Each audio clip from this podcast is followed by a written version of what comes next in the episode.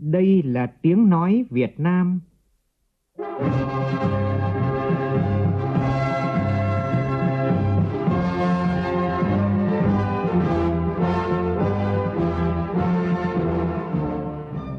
là tiếng nói Việt Nam, phát thanh từ Hà Nội, thủ đô nước Cộng hòa xã hội chủ nghĩa Việt Nam.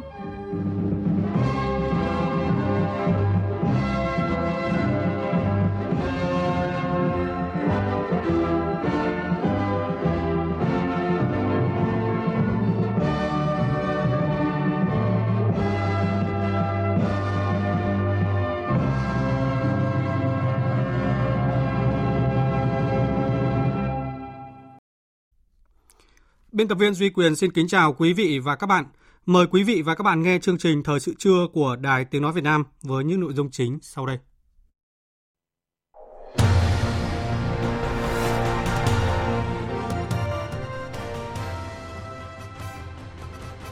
Chủ tịch Quốc hội Vương Đình Huệ gặp gỡ cộng đồng doanh nhân người Việt tại châu Âu. Các ca sốt xuất huyết tăng mạnh, Bộ Y tế thành lập 7 đoàn đi kiểm tra chỉ đạo công tác phòng chống sốt xuất huyết tại các tỉnh, thành phố. Tòa án Nhân dân cấp cao tại Hà Nội mở phiên tòa xét xử phúc thẩm vụ án sai phạm tại dự án cao tốc Đà Nẵng – Quảng Ngãi. 15 giờ chiều nay, công ty Thủy điện Hòa Bình đóng một cửa xả đáy hồ Thủy điện Hòa Bình. Trong phần tin thế giới, nhóm các nước công nghiệp phát triển hàng đầu thế giới G7 công bố kế hoạch đầy tham vọng trị giá 600 tỷ đô la để cạnh tranh với sáng kiến vành đai và con đường của Trung Quốc. Liên Hợp Quốc cảnh báo thế giới đang phải đối mặt với một cuộc khủng hoảng lương thực chưa từng có nạn đói có thể sẽ xảy ra trong năm nay và năm sau.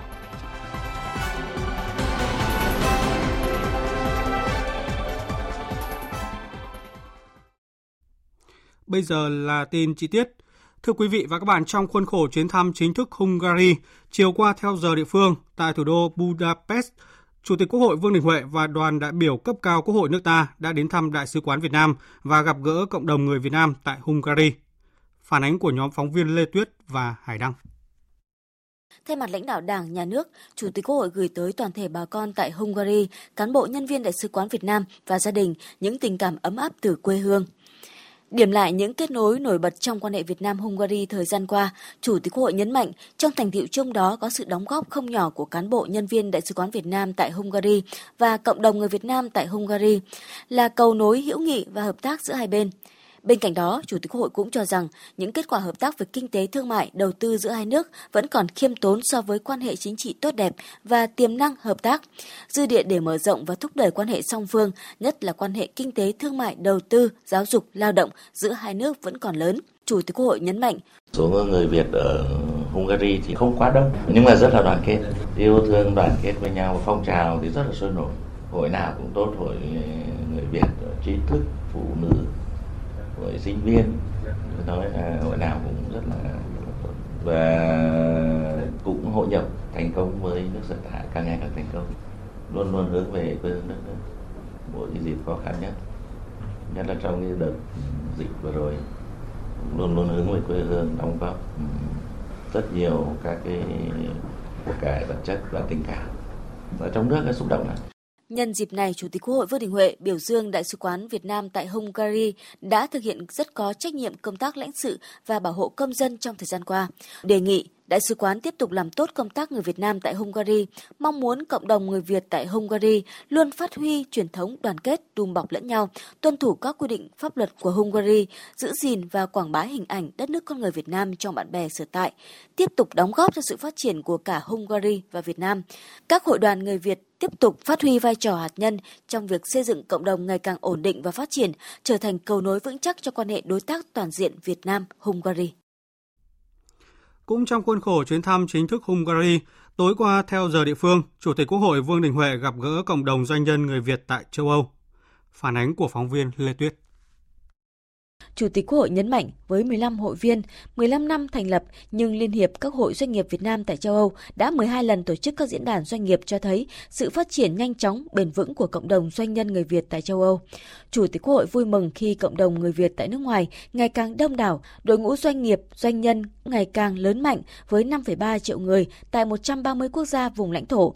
Tính đến năm 2021, đã có 376 dự án của kiều bào đầu tư về Việt Nam, vốn đăng ký là 1,7 tỷ đô la Mỹ. Hoạt động của các cái doanh nghiệp người Việt của chúng ta ở trên thế giới nói chung cũng như là châu Âu nói riêng thì không chỉ là đóng góp cho cái kinh tế của nước sở tại mà như công chí nói là cái cầu nối giữa cái kinh tế của các nước với với Việt Nam và cũng trực tiếp hoặc là gián tiếp đóng góp cho kinh tế Việt Nam. Năm 2021 là cái năm khốc liệt như vậy về đại dịch Covid-19 nhưng theo cái số liệu thống kê của IMF ấy, thì đã có khoảng 18,1 tỷ đô la kiều hối là gửi về Việt Nam. Trong cái số này thì một phần rất là lớn là cái thu nhập mà của các cái, doanh nghiệp người Việt Nam trên khắp thế giới trực tiếp mà chuyển về trong nước kể cả cho đầu tư trực tiếp đầu tư gián tiếp cũng như là hỗ trợ cho người thân người nhà trong gia đình và các cái nguồn khác nhau cho nên nguồn lực cũng rất là lớn. Chủ tịch Quốc hội Vương Đình Huệ cũng cho biết, hiện có 17 người Việt ở nước ngoài được bầu làm ủy viên Ủy ban Trung ương Mặt trận Tổ quốc Việt Nam và trong số doanh nghiệp, doanh nhân hoạt động ở nước ngoài thì có những người có vị trí xứng đáng ở nước sở tại. Thời gian qua, riêng các doanh nghiệp Việt tại châu Âu đóng vai trò rất quan trọng là cầu nối trong giới thiệu, tiêu thụ sản phẩm và phát triển các kênh phân phối hàng Việt Nam ở nước ngoài, nhất là trong điều kiện tận dụng các hiệp định thương mại tự do giữa Việt Nam và châu Âu mang lại. Chủ tịch Quốc hội Vương Đình Huệ tin tưởng trong tương lai đất nước sẽ có vị trí xứng đáng hơn trong khu vực và thế giới. Điều này do một phần đóng góp rất quan trọng của cộng đồng doanh nghiệp. Chủ tịch Quốc hội mong muốn các doanh nghiệp Việt tại châu Âu sẽ góp phần để Việt Nam đạt được mục tiêu đến năm 2030, kỷ niệm 100 năm thành lập Đảng, trở thành nước có thu nhập trung bình cao. Đến năm 2045, kỷ niệm 100 năm thành lập nước sẽ trở thành nước phát triển và có thu nhập cao.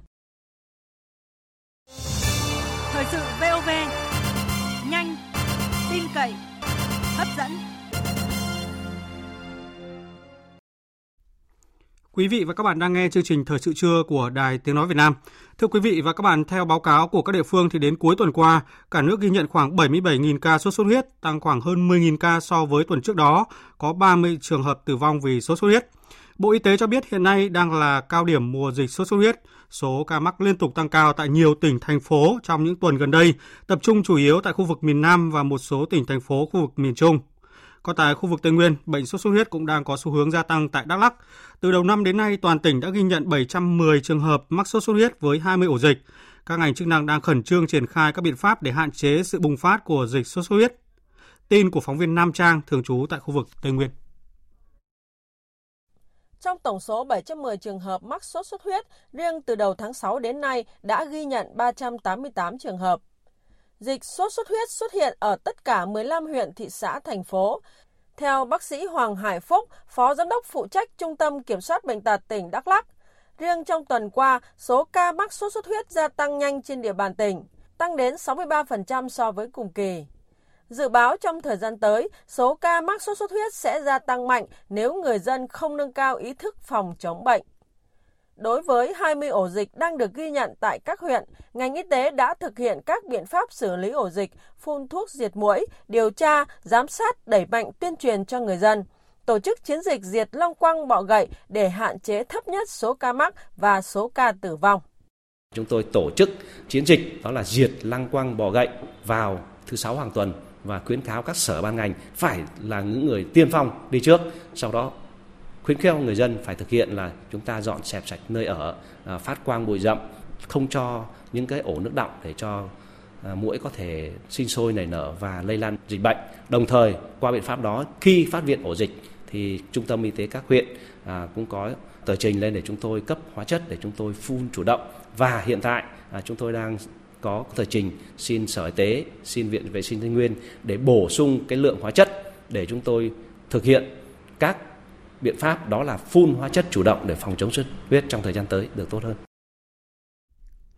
Trước tình trạng số ca sốt xuất huyết tăng cao, Bộ Y tế thành lập 7 đoàn đi kiểm tra chỉ đạo công tác phòng chống sốt xuất huyết tại các tỉnh thành phố trọng điểm trong tháng 6 và tháng 7 này.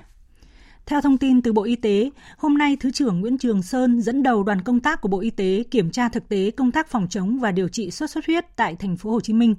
Đoàn kiểm tra công tác điều trị bệnh sốt xuất huyết tại 3 bệnh viện gồm bệnh viện quận 8, bệnh viện Nhi đồng 1 và bệnh viện Bệnh nhiệt đới thành phố Hồ Chí Minh. Vào chiều nay, đoàn công tác Bộ Y tế sẽ có buổi làm việc với Ban chỉ đạo phòng chống dịch thành phố Hồ Chí Minh, Sở Y tế và các bệnh viện liên quan cùng Ban giải pháp phòng và khống chế dịch. Theo báo cáo nhanh từ 4 bệnh viện tuyến cuối điều trị sốt xuất huyết của thành phố Hồ Chí Minh, các ca bệnh nhập viện điều trị đang gia tăng, trong đó có 626 trường hợp đang nằm điều trị nội trú với 82 trường hợp sốt xuất huyết nặng. 50% số bệnh nhân nặng là do các bệnh viện tỉnh chuyển đến do quá khả năng điều trị. Thưa quý vị và các bạn, dịch COVID-19 tại nước ta đang được kiểm soát tốt, đặc biệt là giảm mạnh số ca mắc mới, số ca bệnh nặng và không ghi nhận ca tử vong trong nhiều ngày. Tuy nhiên, tình hình dịch bệnh trên thế giới vẫn đang diễn biến khó lường, nhất là nguy cơ xuất hiện các biến thể mới làm cho dịch bệnh phức tạp gia tăng trở lại, điển hình là tại các nước châu Âu. Tại Việt Nam thì tỷ lệ tiêm mũi nhắc lại lần thứ nhất mũi 3 tại các địa phương đạt khoảng 50 đến 60%, tỷ lệ mũi nhắc lại thứ hai, tức là mũi thứ tư đạt khoảng 4%. Các chuyên gia dịch tễ khuyến cáo người dân cần đi tiêm các mũi nhắc lại càng sớm càng tốt để tăng cường hiệu quả bảo vệ sức khỏe cũng như miễn dịch cộng đồng đẩy, đẩy lùi dịch bệnh. Bài viết của phóng viên Thúy Nga. Hiện nhiều nước trên thế giới đã tiêm vaccine phòng COVID-19 mũi 3, mũi 4 cho người dân. Hơn 80 quốc gia đã triển khai tiêm vaccine cho trẻ từ 5 đến dưới 12 tuổi và một số quốc gia đã tiêm cho trẻ dưới 5 tuổi. Tiến sĩ bác sĩ Vương Ánh Dương, Phó Cục trưởng Cục Quản lý Khám chữa bệnh Bộ Y tế cung cấp thông tin đáng chú ý từ hệ thống quản lý điều trị COVID-19. Trong số hơn 32.000 trường hợp tử vong do COVID-19, có tới gần 53% số tử vong là chưa tiêm phòng COVID-19, gần 30% đã tiêm mũi 1 hoặc 2 mũi vaccine và số tử vong giảm chỉ có 7,3% nếu đã tiêm đủ 3 mũi. Số liệu này một lần nữa khẳng định tính cần thiết phải thực hiện tiêm mũi nhắc lại cho những người đã hoàn thành tiêm hai mũi cơ bản. Điều này được khẳng định rõ qua các cái nghiên cứu, qua các kết quả nghiên cứu của chính y văn thế giới và về hiệu quả của vaccine. À, đặc biệt gần đây thì có cái tạp chí y khoa hàng đầu của thế giới New England Journal of Medicine thì cũng đã tuyên bố ờ, một cái hiệu quả bảo vệ sau tiêm mũi 4 có thể ở cả năm cái cấp độ để phòng ngừa. Thứ nhất là phòng khỏi mắc Covid-19, thứ hai là phòng khỏi mắc Covid-19 khi có và có các cái triệu chứng và không hoặc à, thứ ba phòng khỏi mắc Covid-19 và có nguy cơ nhập viện. Và thứ tư phòng khỏi mắc Covid-19 mà nhập viện và có ở thể nặng và nguy kịch. Và thứ năm là phòng khỏi mắc Covid-19 và có à, nguy cơ gây tử vong. Theo Phó Giáo sư Tiến sĩ Trần Đắc Phu, Cố vấn cao cấp Trung tâm Đáp ứng Khẩn cấp Sự kiện Y tế Công cộng, hiện nay biến thể phổ biến trên thế giới vẫn là Omicron, nhưng có thể vẫn chưa phải là biến thể cuối cùng. Do đó, với những ai chưa tiêm đủ hoặc từng trì hoãn tiêm vaccine, cần đi tiêm ngay. Sau một thời gian thì cái hiệu lực bảo vệ, cái tính miễn dịch của vaccine phòng chống COVID-19 nó bị giảm đi, nó không còn được như trước nữa. Và như vậy thì chúng ta muốn có được cái à, miễn dịch mà nó tăng lên để đáp ứng được cái phòng bệnh thì chúng ta phải có cái việc à, tiêm nhắc lại. Thế và người ta cũng thấy rằng là sau khi tiêm nhắc lại thì cái hiệu quả bảo vệ của cái vaccine phòng chống COVID-19 nó tăng lên. Gần một tháng trở lại đây, số ca mắc mới ghi nhận mỗi ngày tại nước ta từ 600 đến 700 ca, nhiều ngày không ghi nhận ca tử vong. Điều này có được do hiệu quả bao phủ tiêm phòng COVID-19 tại Việt Nam cho hai mũi cơ bản cho người từ 18 tuổi trở lên đạt mức cao trên 95%. Tuy nhiên, vaccine phòng COVID-19 có miễn dịch không bền vững và suy giảm theo thời gian. Do vậy, việc triển khai tiêm mũi 3 đạt tỷ lệ trên 65% ở người từ 18 tuổi trở lên rất cần thiết và là thời điểm phù hợp để tiêm nhắc lại mũi thứ tư. Mất cân bằng giới tính khi sinh ở Việt Nam vẫn ở mức cao, vấn đề già hóa dân số, chất lượng dân số thấp. Đây là thông tin được đưa ra tại hội thảo đại biểu dân cử với việc thực hiện chính sách pháp luật về dân số, phát triển do Ủy ban xã hội của Quốc hội tổ chức sáng nay tại thành phố Đà Nẵng. Tin của phóng viên Phương Cúc, thường trú tại khu vực miền Trung.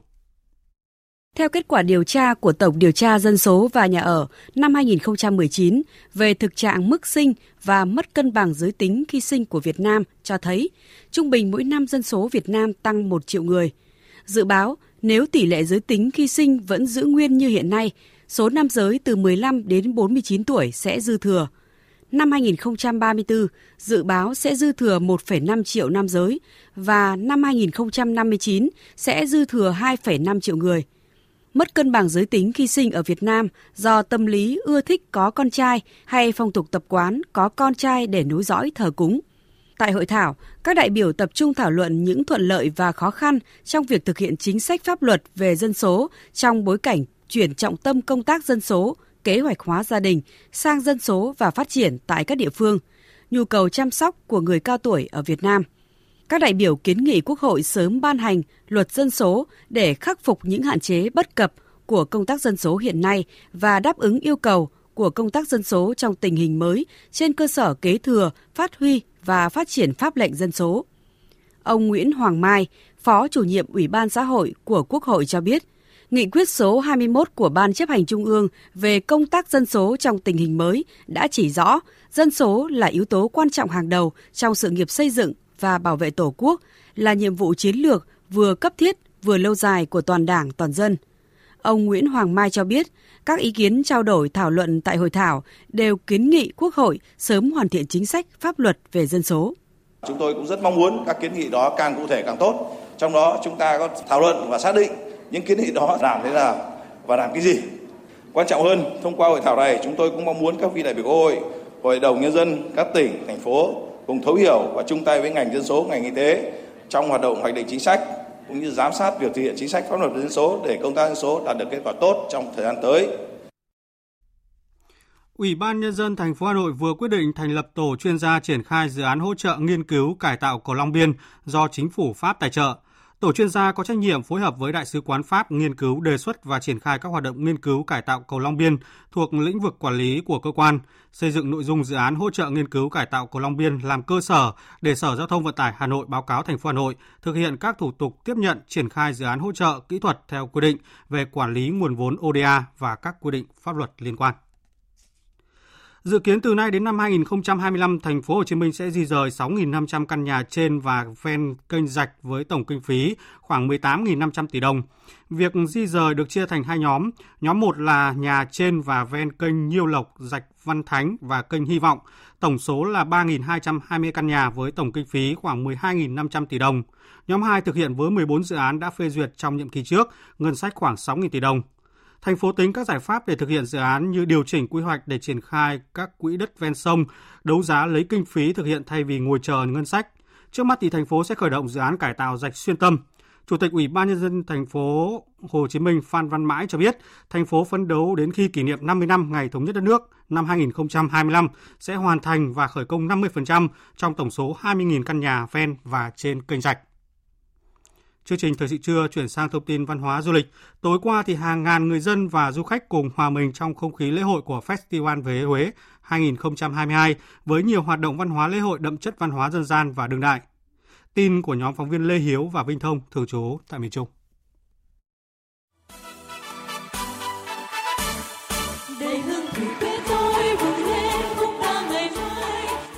Lễ hội chợ quê ngày hội diễn ra tại cổng ngói Thanh Toàn, xã Thủy Thanh, thị xã An Thủy, tại hiện không gian truyền thống của phiên chợ quê mang đậm sắc thái văn hóa vùng nông thôn. Lễ hội thu hút sự tham gia của người dân và du khách với nhiều hoạt động văn hóa thể thao, trò chơi dân gian như lễ cung ngân hương linh bà Trần Thị Đào, hội thi vẽ tranh, đua ghe câu, hội thi chầm nón bài thơ. Qua đó giới thiệu và gìn giữ phong tục tập quán đa dạng, phong phú của người dân địa phương, quảng bá hình ảnh vùng đất và con người hương thủy nói riêng, Thừa Thiên Huế nói chung đến với bạn bè trong nước và quốc tế. Đây là cơ hội để người dân bản địa tôn vinh những nét đẹp văn hóa, đồng thời quảng bá các mặt hàng và sản phẩm của địa phương, tạo cơ hội việc làm qua các hoạt động du lịch cộng đồng. Bà Trần Thị Bảy, người dân xã Thủy Thanh, thị xã An Thủy cho biết. Xã Thủy Thanh tổ chức à, được một cái ngày ní rất vinh dự tham gia chợ quê ngày hội thì à, em rất là hào hứng để là công cùng đóng góp với là xã Thủy Thanh để cho càng ngày phát triển. Rất mong là du lịch cộng đồng là duy trì mãi như thế này dân xã Thủy Thanh rất mừng. Cũng tối qua tại công viên Lam Sơn, thành phố Hồ Chí Minh, Sở Văn hóa Thể thao thành phố Hồ Chí Minh chính thức ra mắt số đầu tiên của dự án nghệ thuật Thành phố tình yêu Lively Sài Gòn. Dự án nhằm mang âm nhạc và nghệ thuật đến các điểm văn hóa lịch sử tiêu biểu của thành phố Hồ Chí Minh để phục vụ cộng đồng. Tin của phóng viên Minh Thắm. Số đầu tiên của dự án mang chủ đề Thành phố lung linh những sắc màu có sự đồng hành của hai ca sĩ Đông Nhi, Hoàng Tôn và rapper Phúc Bồ cùng ban nhạc Tấn Phong. Chương trình đã thu hút đông đảo người dân và du khách đến theo dõi thưởng thức. Thành phố tình yêu Lively Sài Gòn là dự án nghệ thuật cộng đồng kết nối được Sở Văn hóa Thể thao Thành phố Hồ Chí Minh thực hiện nhằm mang lại một bầu không khí mới cho thành phố sau ảnh hưởng của đại dịch và kết nối nghệ thuật đương đại với những không gian văn hóa, lịch sử tiêu biểu để quảng bá hình ảnh của thành phố, từ đó thúc đẩy hoạt động du lịch, thu hút du khách đến với thành phố Hồ Chí Minh. Mỗi tháng, dự án sẽ có một chương trình nghệ thuật ngoài trời được thực hiện. Sau số đầu tiên diễn ra tại công viên Lam Sơn, trước nhà hát thành phố Hồ Chí Minh này, dự kiến các số tiếp theo sẽ lần lượt được tổ chức tại các địa danh, các điểm đến văn hóa, lịch sử nổi tiếng khác của thành phố. Nhạc trưởng Trần Nhật Minh, giám đốc âm nhạc của dự án cho biết. Có lẽ là mỗi một chương trình, mỗi một tháng thì ban tổ chức sẽ đem lại một cái món ăn tinh thần với một cái hình thức khác. Lần này thì có thể là pop ballad, lần sau là một cái đại tiệc nhạc rock và có những cái chương trình thì mình nghĩ uh, có điều kiện thì sẽ diễn ra với cùng với dàn nhạc giao hưởng. Tối qua tại Bình Dương, Trung ương Hội Liên hiệp Phụ nữ Việt Nam phối hợp với tỉnh Bình Dương tổ chức chương trình Mẹ đỡ đầu, yêu thương và sẻ chia nhằm tiếp tục hỗ trợ trẻ em có hoàn cảnh khó khăn, tôn vinh và tri ân các tập thể cá nhân điển hình trong tổ chức thực hiện và đồng hành. Phản ánh của phóng viên Thiên Lý. Bà Hà Thị Nga, Chủ tịch Hội Liên hiệp Phụ nữ Việt Nam cho biết, tính đến tháng 4 2022, cả nước có hơn 4.400 trẻ mồ côi do Covid-19 thấu hiểu nỗi đau và mong muốn được vỗ về, quan tâm, chia sẻ đến các em. Hội Liên hiệp Phụ nữ Việt Nam đã phát động chương trình Mẹ đỡ đầu vào dịp tháng 10 2021, thời điểm dịch bệnh COVID-19 đang diễn biến vô cùng phức tạp. Sau hơn 8 tháng phát động, chương trình đã nhận được sự quan tâm của xã hội với hơn 10.000 trẻ em được cam kết hỗ trợ đỡ đầu. Riêng trong đợt cao điểm hưởng ứng Ngày Gia đình Việt Nam năm 2022, Hội Liên hiệp Phụ nữ các tỉnh thành trong cả nước và các đơn vị đã đăng ký nhận đỡ đầu 5.330 em. Chị Lê Thị Minh, giám đốc công ty trách nhiệm hữu hạn xây dựng dự án Lê Minh ở thị xã Tân Uyên, tỉnh Bình Dương, người nhận đỡ đầu 150 em tâm sự. Là một người mẹ, hơn ai hết, chị hiểu được nỗi đau của các con khi mất đi người cha, người mẹ do đại dịch Covid-19. Mỗi tháng thì tôi đều điện thoại đến hỏi thăm các con. Các con dùng bằng Zalo, tôi có kết nối bằng là một cái group để là trò chuyện với các con. Rồi đến tháng thì tôi sẽ chuyển tiền vào tài khoản cho các con để các con có tiền ăn. Tôi cũng làm cái gì mà điều tốt nhất có thể để mang lại cho các con và bù đắp cho con là ờ, lúc nào các con cần mẹ, mẹ đều có bên con. Xuyên suốt chương trình truyền hình trực tiếp Mẹ đỡ đầu, yêu thương và sẻ chia, còn có phần giao lưu với các em mồ côi, cha mẹ do đại dịch Covid-19.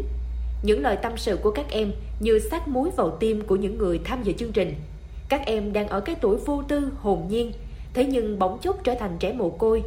Nỗi đau mất đi đấng sinh thành đối với các em là cú sốc quá lớn, không gì có thể bù đắp được. Em Nguyễn Thị Ngọc Hân, 14 tuổi, ở thành phố Dĩ An, tỉnh Bình Dương cho biết, mẹ em mất khi em 3 tuổi, người cha luôn yêu thương cũng do Covid-19 mà bỏ em đi. Giờ em đang sống cùng bà ngoại. Ngoại đã già, nhưng vẫn còng lưng buôn bán vất vả để nuôi em ăn học. Giờ có thêm sự hỗ trợ này sẽ giúp hơn và ngoại đỡ vất vả hơn. Khi được nhận đỡ đầu, con cảm thấy đỡ một phần nào đó cho ngoại con. Cái chi phí đó hỗ trợ con để học tập. Con sẽ cố gắng học tập thật giỏi để không phụ lòng à, mẹ, ánh của con, với lại mọi người trong gia đình. Như tin đã đưa, sáng nay Tòa án Nhân dân cấp cao tại Hà Nội mở phiên tòa xét xử phúc thẩm đối với 19 bị cáo và các bên có quyền lợi nghĩa vụ liên quan kháng cáo trong vụ án sai phạm tại dự án cao tốc Đà Nẵng Quảng Ngãi. Phóng viên Đình Hiếu thông tin. Các bị cáo có đơn kháng cáo xin giảm nhẹ hình phạt là nguyên lãnh đạo Ban Quản lý Dự án Đường Cao tốc Đà Nẵng Quảng Ngãi, nguyên kỹ sư, nhà thầu, tư vấn giám sát dự án. Trước đó, cuối năm 2021, Tòa án nhân dân thành phố Hà Nội đã xét xử sơ thẩm tuyên phạt bị cáo Nguyễn Mạnh Hùng, cựu phó tổng giám đốc Tổng công ty Đầu tư Phát triển Đường cao tốc Việt Nam, nguyên chủ tịch Hội đồng nghiệm thu cơ sở dự án cao tốc Đà Nẵng Quảng Ngãi 7 năm tù. Người kế nhiệm ông Hùng là bị cáo Lê Quang Hào, lĩnh án 6 năm tù. Tuy nhiên, cả hai người có chức vụ trách nhiệm cao nhất này đều không có đơn kháng cáo. 33 bị cáo còn lại bị tuyên phạt các mức án từ 24 tháng tù cho hưởng án treo đến 8 năm 6 tháng tù. Một bị cáo được hội đồng xét xử xem xét miễn xử lý trách nhiệm hình sự. Theo bản án sơ thẩm, dự án cao tốc Đà Nẵng Quảng Ngãi do Tổng công ty Đầu tư Phát triển Đường cao tốc Việt Nam làm chủ đầu tư, có tổng chiều dài toàn tuyến là hơn 139 km từ thành phố Đà Nẵng đến thành phố Quảng Ngãi, tỉnh Quảng Ngãi.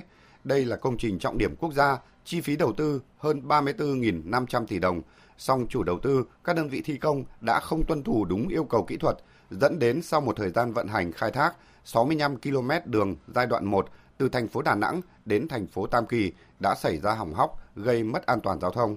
Về nguyên nhân, hội đồng xét xử cho biết do chất lượng công trình xây dựng đối với 7 trên 7 gói thầu phần đường thuộc giai đoạn 1 của dự án không đảm bảo chất lượng đúng như tiêu chuẩn kỹ thuật, yêu cầu thiết kế. Dù chất lượng dự án không đảm bảo, các bị cáo vẫn ký nghiệm thu, đưa vào sử dụng và thanh toán cho đơn vị thi công hơn 811 tỷ đồng.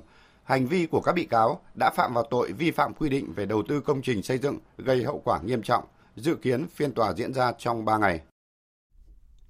Thanh tra Sở Y tế Đồng Nai cho biết đơn vị đã hoàn thiện hồ sơ xử lý sai phạm của một phòng khám có dấu hiệu làm giả chữ ký bác sĩ, bán khống hàng ngàn giấy nghỉ việc để hưởng bảo hiểm xã hội. Thanh tra tỉnh đã chuyển hồ sơ vi phạm sang cơ quan cảnh sát điều tra công an tỉnh để giải quyết theo quy định của pháp luật. Số lượng giấy chứng nhận nghỉ việc hưởng bảo hiểm xã hội do phòng khám này cung cấp cho thanh tra Sở Y tế Đồng Nai từ tháng 8 năm ngoái đến tháng 4 vừa qua là hơn 19.300 giấy, tương đương với khoảng gần 40.600 ngày. Tuy nhiên, Bảo hiểm xã hội tỉnh Đồng Nai cho biết số giấy chứng nhận nghỉ việc hưởng bảo hiểm xã hội của phòng khám đa khoa Y Thánh Tâm đã thực hiện trong khoảng thời gian vừa nêu lên đến gần 40.300 giấy, tương đương với khoảng hơn 85.700 ngày. Số tiền phòng khám thu từ việc cấp giấy giả chữ ký của bác sĩ khoảng hơn 1 tỷ 400 triệu đồng. Hoạt động của phòng khám có dấu hiệu làm giả, bán giấy nghỉ việc hưởng bảo hiểm xã hội, lừa dối cơ quan bảo hiểm xã hội và gây thiệt hại cho quỹ bảo hiểm xã hội. Do đó, Sở Y tế Đồng Nai đã quyết định chuyển hồ sơ sang cơ quan cảnh sát điều tra Công an tỉnh Đồng Nai để giải quyết theo quy định của pháp luật. Thêm một hình thức lừa đảo qua mạng xã hội bị lực lượng chức năng phát hiện và cảnh báo. Theo công an tỉnh Phú Yên thì gần đây, nhiều người dân ở Phú Yên bị các đối tượng thông qua mạng xã hội như là Zalo, Facebook dụ dỗ, lôi kéo lừa đảo sang các nước ngoài, chủ yếu là sang Campuchia để làm việc với mức lương hoa hồng cao. Sau khi sang nước ngoài thì gia đình các nạn nhân bị buộc phải bỏ ra một số tiền lớn để chuộc người về. Công an tỉnh Phú Yên cho biết, trong 6 tháng qua, Công an tỉnh đã tiếp nhận xác minh 6 vụ với 6 người dân trên địa bàn tỉnh liên quan đến việc bị dụ dỗ lôi kéo sang nước ngoài làm việc với mức lương và hoa hồng cao và mất tích. Trong đó, thị xã Sông Cầu là hai trường hợp, huyện Tuy An có hai trường hợp, thành phố Tuy Hòa, huyện Tây Hòa, mỗi địa phương một trường hợp. Cả 6 trường hợp này bị dụ dỗ sang Campuchia làm việc đều đã được hỗ trợ đưa về với gia đình. Thủ đoạn của các đối tượng lừa đảo là thông qua mạng xã hội Zalo, Facebook, dụ dỗ lôi kéo các nạn nhân sang nước ngoài làm việc với mức lương, hoa hồng cao từ 800 đến 1.000 đô la mỗi tháng. Sau khi đưa được người qua biên giới, các đối tượng đã xóa tài khoản Zalo, Facebook. Do vậy, người bị hại không biết được tên tuổi, địa chỉ, số điện thoại về nhóm đối tượng này. Sau một thời gian liên tục có số điện thoại liên hệ với gia đình đòi tiền chuộc người. Tại tỉnh có trường hợp ở xã An Ninh Đông, huyện Tuy An, gia đình nạn nhân phải bỏ ra 69 triệu đồng để chuộc người. Công an tỉnh Phú Yên khuyến cáo người dân cần nâng cao cảnh giác trước các hoạt động lôi kéo người sang nước ngoài lao động và tìm việc làm. Liên quan đến việc tiến sĩ luật Đặng Anh Quân bị công an thành phố Hồ Chí Minh mời lên làm việc do có đơn tố giác liên quan đến Nguyễn Phương Hằng, trường Đại học Luật thành phố Hồ Chí Minh khẳng định sẽ xử lý nghiêm khi có kết luận từ cơ quan có thẩm quyền. Tin của nhóm phóng viên Vũ Hường và Tỷ Huỳnh. Phó giáo sư tiến sĩ Trần Hoàng Hải, quyền hiệu trưởng trường Đại học Luật Thành phố Hồ Chí Minh cho biết, nhà trường vẫn đang theo sát sự việc và chờ kết luận của cơ quan có thẩm quyền. Ông Hải nhấn mạnh, quan điểm của trường là không bao giờ bỏ qua những chuyện làm trái pháp luật. Ông Đặng Anh Quân vẫn đang công tác giảng dạy tại trường bình thường do chưa có kết luận từ cơ quan có thẩm quyền. Để xác định đúng pháp luật hay không thì chuyện đó phải là cơ quan nhà nước có thẩm quyền. Thì hiện nay cơ quan công an đang làm việc và thầy đang bám sát theo dõi, chờ kết luận của cơ quan có thẩm quyền kết luận như thế nào thì xử lý tương, tương ứng nha theo gọi là luật viên chức. Tiến sĩ luật Đặng Anh Quân là người thường xuyên xuất hiện trong các livestream của Nguyễn Phương Hằng. Theo đơn tố giác của bà Nguyễn Thị Mỹ Oanh, ca sĩ Vi Oanh, ông Quân có vai trò giúp sức cho Nguyễn Phương Hằng đưa thông tin sai sự thật lên mạng xã hội.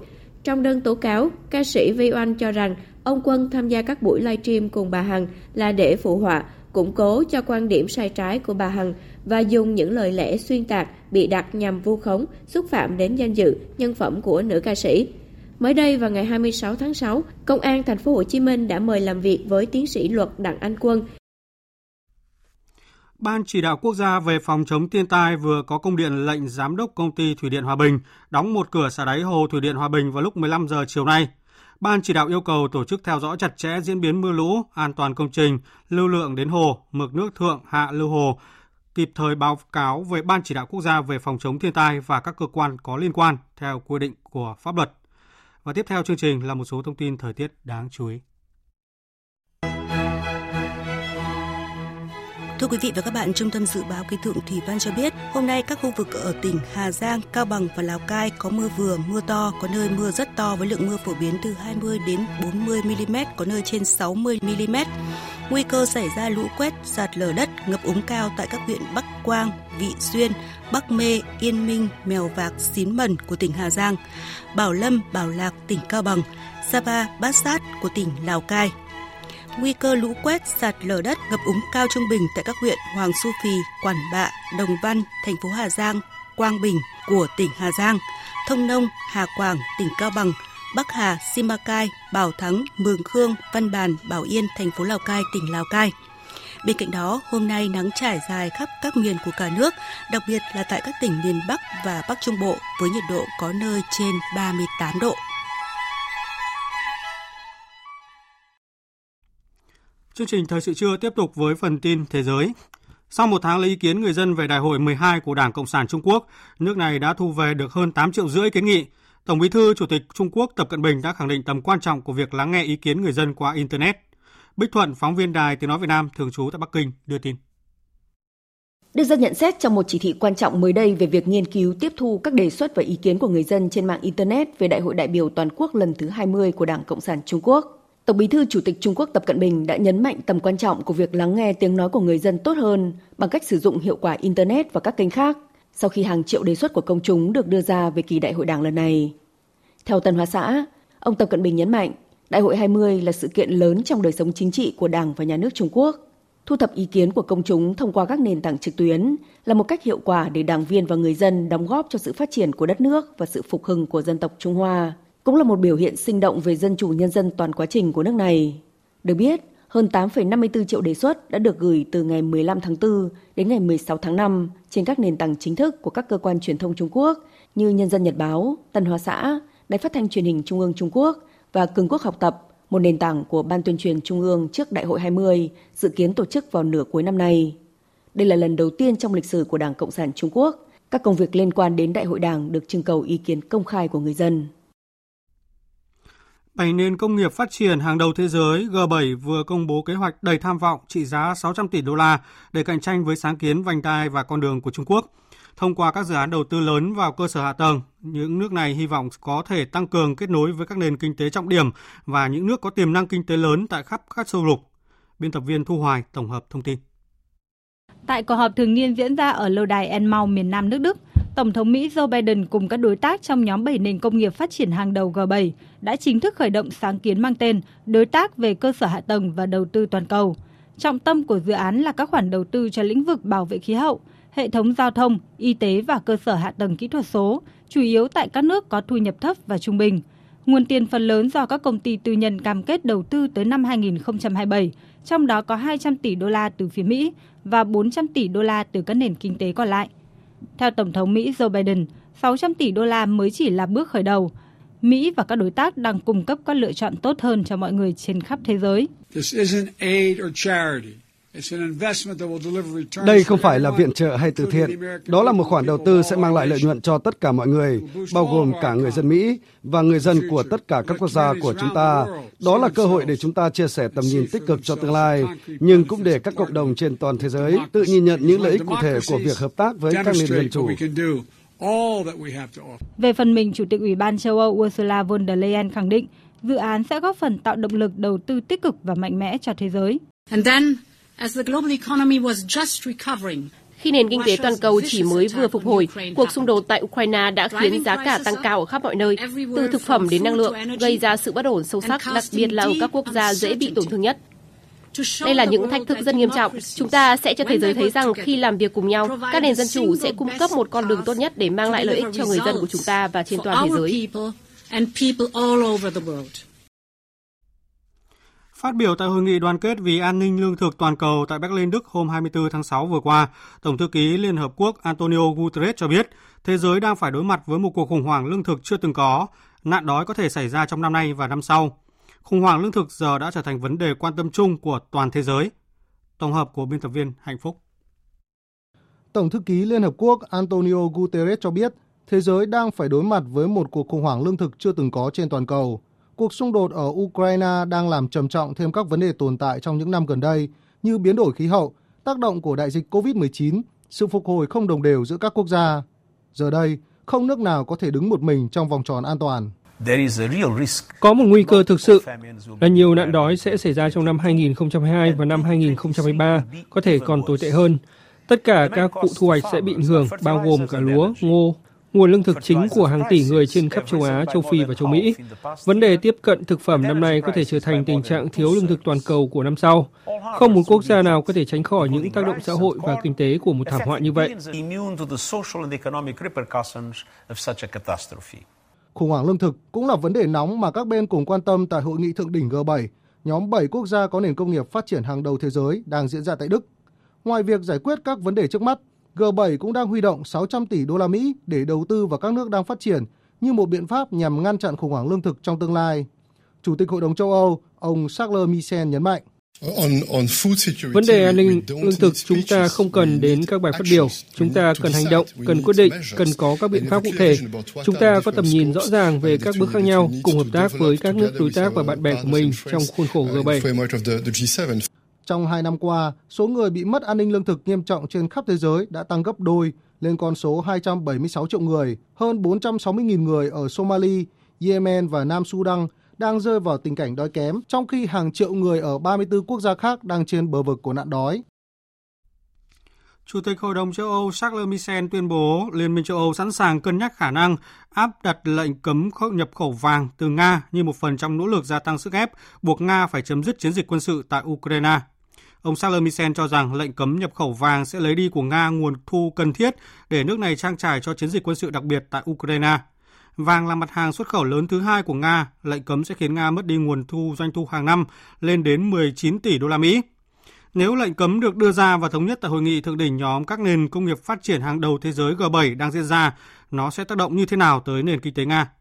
Phóng viên Đài Tiếng Nói Việt Nam thường trú tại Liên bang Nga thông tin. Giáo sư khoa Tài chính và Ngân hàng của Học viện Kinh tế Quốc dân và Dịch vụ Công Yuri Udenkov cho rằng việc một số nước phương Tây và châu Á từ chối vàng của Nga chỉ liên quan đến các khoản thanh toán quốc tế đối với hàng hóa nhập khẩu cung cấp cho Nga.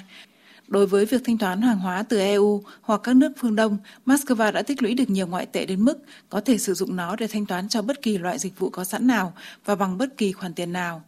Do đó, biện pháp cấm mới sẽ hoàn toàn không ảnh hưởng đến nền kinh tế Nga và người dân Nga. Sri Lanka thông báo nước này sắp cạn kiệt xăng dầu khi chỉ còn 15.000 tấn xăng và dầu diesel để duy trì hoạt động của các dịch vụ thiết yếu trong những ngày tới. Nguyên nhân do nhiều chuyến hàng nhập khẩu nhiên liệu không đến được Sri Lanka vì những lý do liên quan đến các khoản thanh toán, trong bối cảnh nước này đã đóng cửa nhà máy lọc dầu duy nhất do thiếu dầu thô. Chính phủ cho biết sẽ ưu tiên nhiên liệu cho vận tải công cộng và hoạt động sản xuất điện. Sri Lanka đang gặp phải cuộc khủng hoảng tài chính tồi tệ nhất trong 7 thập kỷ khi mức dự trữ ngoại hối ở mức thấp kỷ lục khiến cho nước này phải xoay sở để thanh toán các mặt hàng nhập khẩu thiết yếu, bao gồm nhiên liệu, thực phẩm và thuốc men. Hãng hàng không giá rẻ Ryanair của Ireland cho biết gần 2% trong tổng số 9.000 chuyến bay của hãng này trong 3 ngày cuối tuần qua đã chịu ảnh hưởng của cuộc đình công do các phi hành đoàn thực hiện. Hãng hàng không giá rẻ lớn nhất châu Âu cho rằng việc hủy các chuyến bay tại Tây Ban Nha, Italia, Anh và Pháp là do mưa rông dữ dội xảy ra ở khu vực Nam Âu và một cuộc đình công ở trung tâm kiểm soát không lưu Marseille.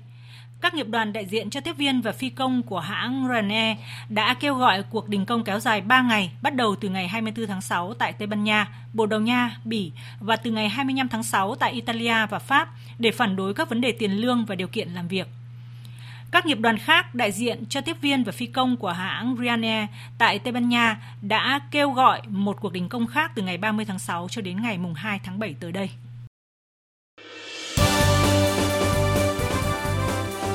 Thời sự tiếng nói Việt Nam. Thông tin nhanh. Bình luận sâu.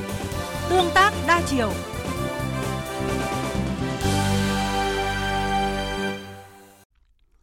Quý vị và các bạn đang nghe chương trình Thời sự trưa của Đài Tiếng Nói Việt Nam. Thưa quý vị và các bạn, nhiều năm qua thì tỉnh Bà Rịa Vũng Tàu là một trong những địa phương có nhiều vụ tàu cá vi phạm khai thác thủy sản bất hợp pháp, không báo cáo và không theo quy định, gọi tắt là IUU. Mặc dù gần đây số vụ việc đã giảm nhưng vẫn tiềm ẩn nguy cơ cao. Với quyết tâm gỡ thẻ vàng của Ủy ban châu Âu EC, Bà Rịa Vũng Tàu đang đẩy mạnh thực hiện các giải pháp đồng bộ để ngăn chặn tình trạng vi phạm IUU. Ghi nhận của phóng viên Gia Khang về nội dung này. Thành phố Vũng Tàu là địa phương có đội tàu đánh bắt thủy hải sản đứng thứ hai của tỉnh Bà Rịa Vũng Tàu với gần 2.140 chiếc, trong đó có hơn 830 tàu cá khai thác xa bờ có chiều dài thân tàu từ 15 mét trở lên.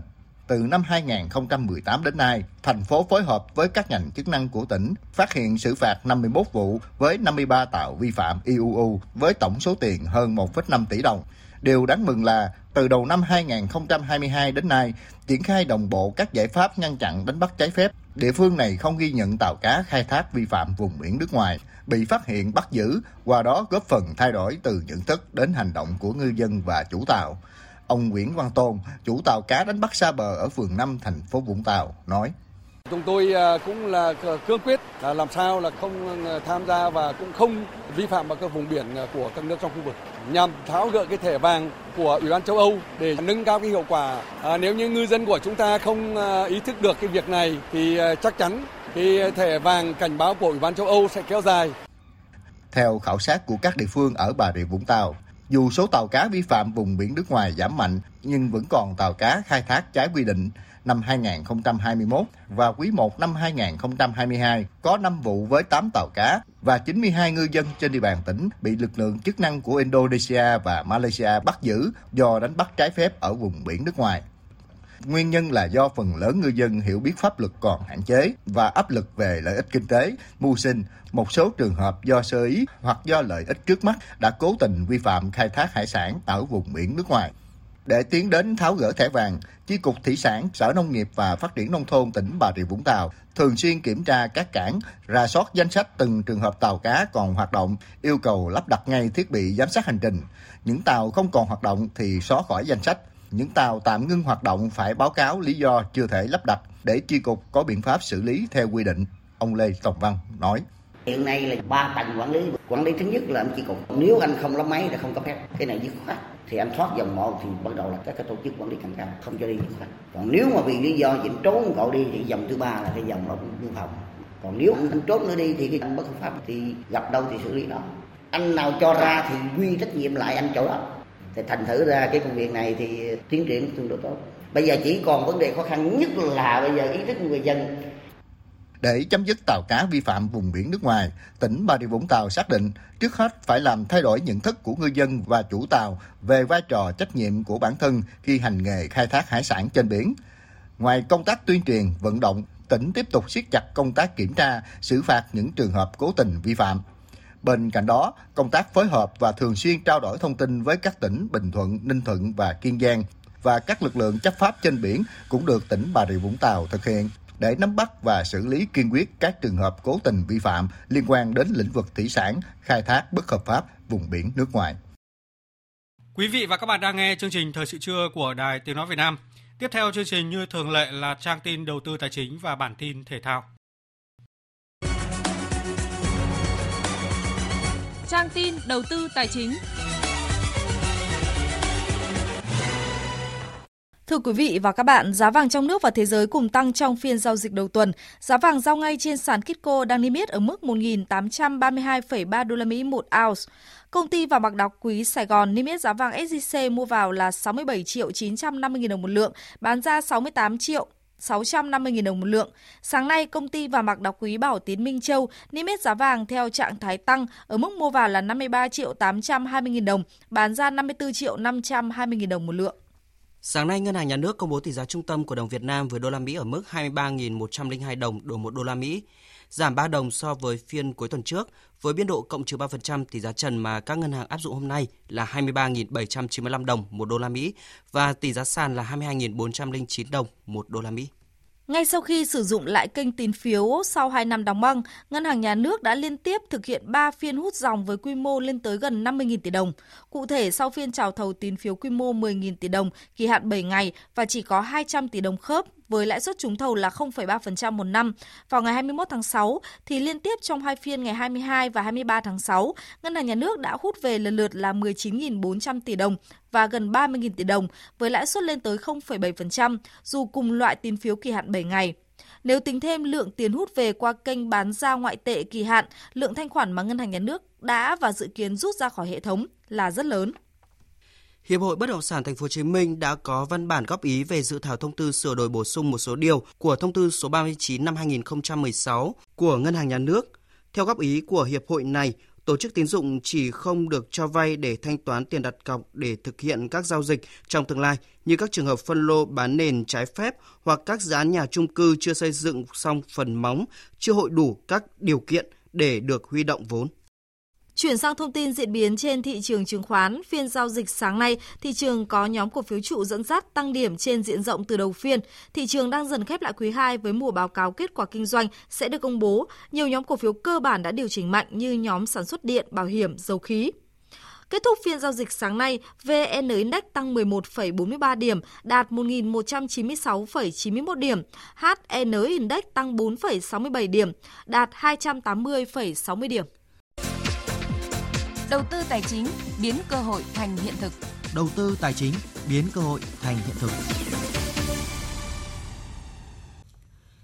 Thưa quý vị và các bạn, thành phố Đà Nẵng đang hoàn thiện các chính sách một số cơ chế đặc thù về đầu tư tài chính, ngân sách và phân cấp quản lý đối với Đà Nẵng, tập trung hoàn thiện cơ sở tầng giao thông và đô thị.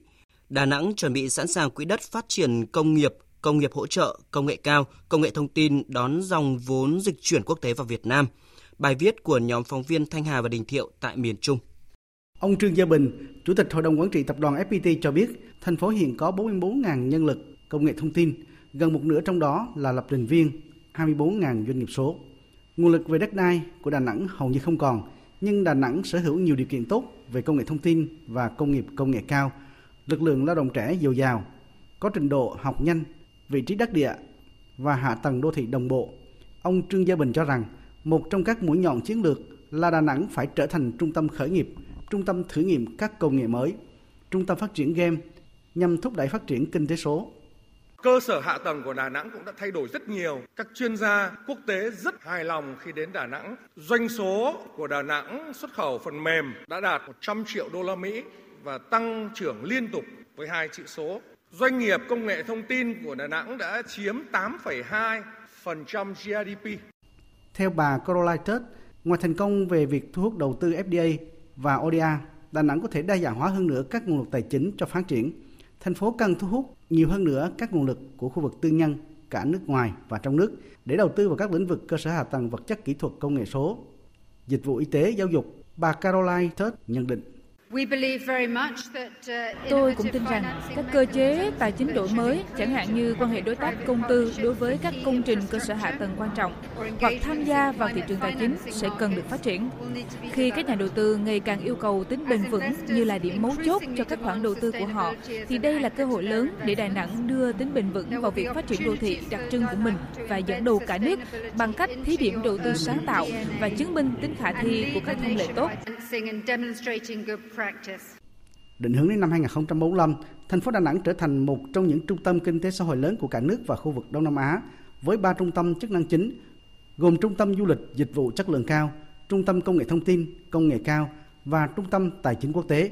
Để hiện thực hóa định hướng này, thành phố Đà Nẵng tập trung kêu gọi đầu tư một số dự án trọng điểm như dự án cảng Liên Chiểu, dự án phức hợp trung tâm tài chính thương mại, dự án trung tâm thương mại quốc tế, dự án bệnh viện quốc tế, dự án viện dưỡng lão và dự án trường liên cấp quốc tế.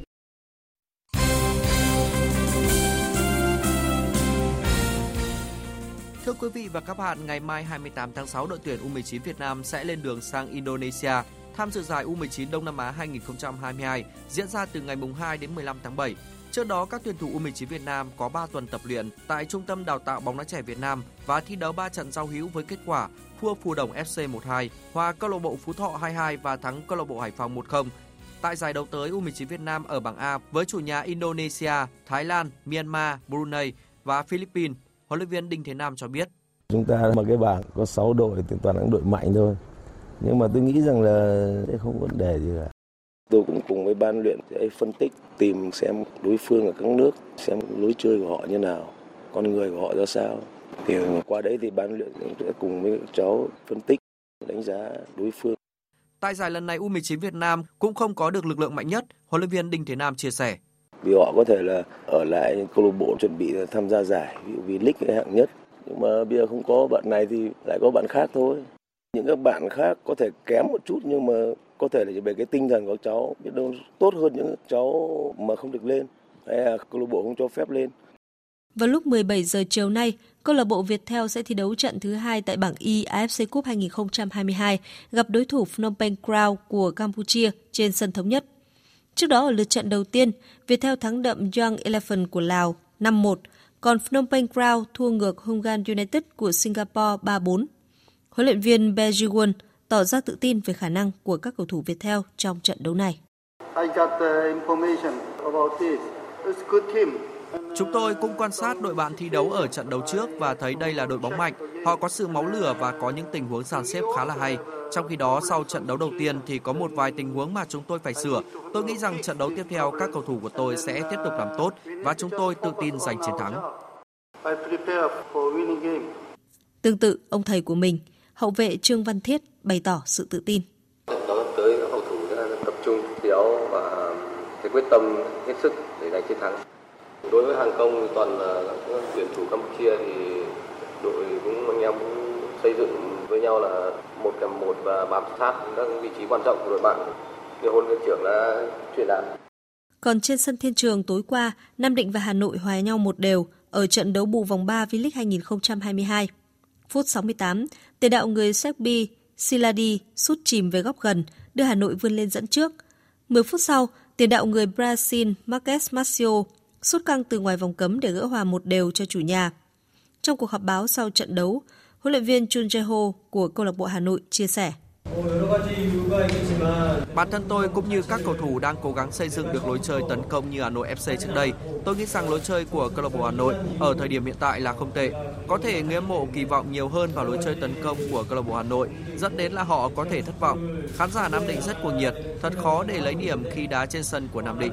Thật tiếc khi chúng tôi đã có cơ hội giành chiến thắng nhưng lại để vốn mất. Còn huấn luyện viên Nguyễn Văn Sĩ bên phía Nam Định cho rằng Nói chung là cái cục diện trận đấu này thì nó thể hiện rất là đúng rồi mà chúng tôi trận đấu này hòa là may mắn.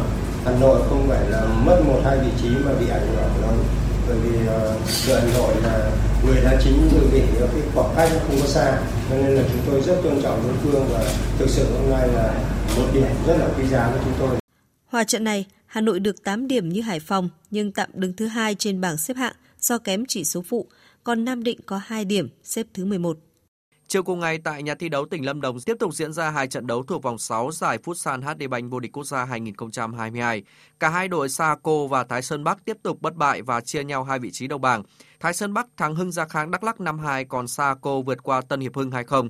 Hiện Saco được 13 điểm sau 4 chiến thắng, 1 trận hòa, trong khi Thái Sơn Bắc giành được 3 chiến thắng và có 2 trận hòa. Giải sẽ tiếp tục sôi động vào chiều mai với hai cặp đấu đầu tiên của vòng 7. Savinet Khánh Hòa gặp Hưng Gia Khang Đắk Lắk và Thái Sơn Nam gặp Sài Gòn FC. Còn vào buổi tối, chủ nhà Sài Gòn Heat và Nha Trang Dolphin gặp nhau trên sân CIS trong trận đấu thứ 5 của giải bóng rổ chuyên nghiệp Việt Nam VBA 2022. Đây cũng là trận đấu đầu tiên của hai đội tại giải năm nay. Trung cuộc, Nha Trang Dolphin vượt qua Sài Gòn Heat với tỷ số 80-77. Hôm nay, các đội nghỉ thi đấu và vào tối mai, Cần Thơ Catfish đọ sức với Thăng Long Warriors ở trận đấu thứ 6 của giải. Trước đó Cần Thơ Catfish có chiến thắng 76-72 trước Đà Nẵng Dragons, còn Thăng Long Warriors để thua Hồ Chí Minh City Wings bằng kết quả 83-91 ở trận gia quân của mùa giải. Dự báo thời tiết Mời quý vị và các bạn nghe dự báo thời tiết chiều và đêm nay.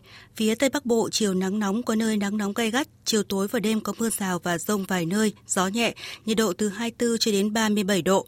Phía Đông Bắc Bộ chiều nắng nóng có nơi nắng nóng gay gắt, chiều tối và đêm có mưa rào và rông vài nơi, gió Đông Nam cấp 2, cấp 3, nhiệt độ từ 26 cho đến 37 độ. Khu vực từ Thanh Hóa đến Thừa Thiên Huế chiều nắng nóng và nắng nóng gai gắt, chiều tối và đêm có mưa rào và rông vài nơi, gió nhẹ, nhiệt độ từ 25 cho đến 38 độ. Khu vực từ Đà Nẵng đến Bình Thuận chiều nắng có nơi nắng nóng, riêng phía Bắc có nắng nóng và nắng nóng gay gắt, chiều tối và đêm có mưa rào và rông vài nơi, gió nhẹ, nhiệt độ từ 25 cho đến 38 độ. Khu vực Tây Nguyên và Nam Bộ chiều nắng, chiều tối và đêm có mưa rào và rông vài nơi, gió Tây Nam cấp 2, cấp 3, nhiệt độ từ 20 cho đến 34 độ. Khu vực Hà Nội chiều nắng nóng và nắng nóng gay gắt, chiều tối và đêm có mưa rào và rông vài nơi, gió Đông Nam đến Nam cấp 2, cấp 3, nhiệt độ từ 27 cho đến 37 độ. Dự báo thời tiết biển, vùng biển Bắc và Nam Vịnh Bắc Bộ không mưa, tầm nhìn xa trên 10 km, gió Nam đến Tây Nam cấp 4, cấp 5. Vùng biển từ Quảng Trị đến Quảng Ngãi không mưa, tầm nhìn xa trên 10 km, gió Nam đến Tây Nam cấp 4.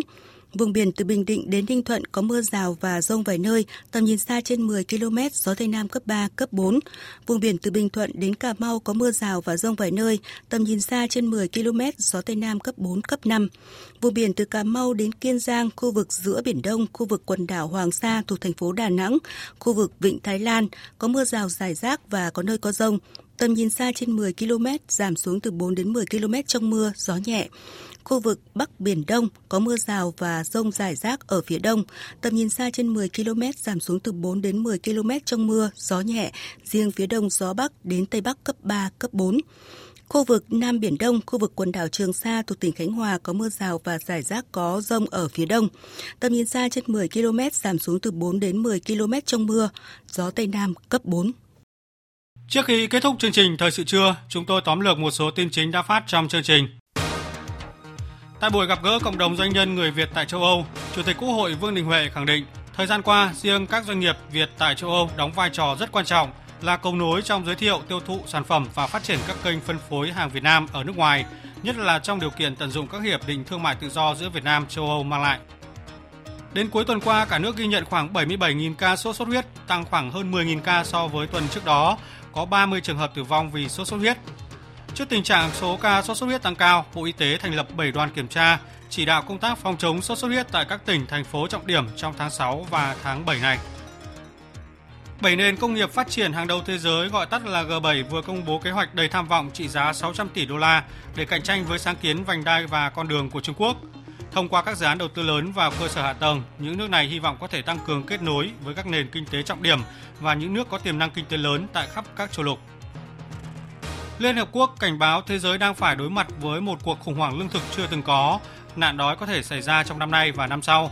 Theo thống kê, trong 2 năm qua, số người bị mất an ninh lương thực nghiêm trọng trên khắp thế giới đã tăng gần gấp đôi lên con số 276 triệu người. Hơn 460.000 người ở Somalia, Yemen và Nam Sudan đang rơi vào tình cảnh đói kém, trong khi hàng triệu người ở 34 quốc gia khác đang trên bờ vực của nạn đói.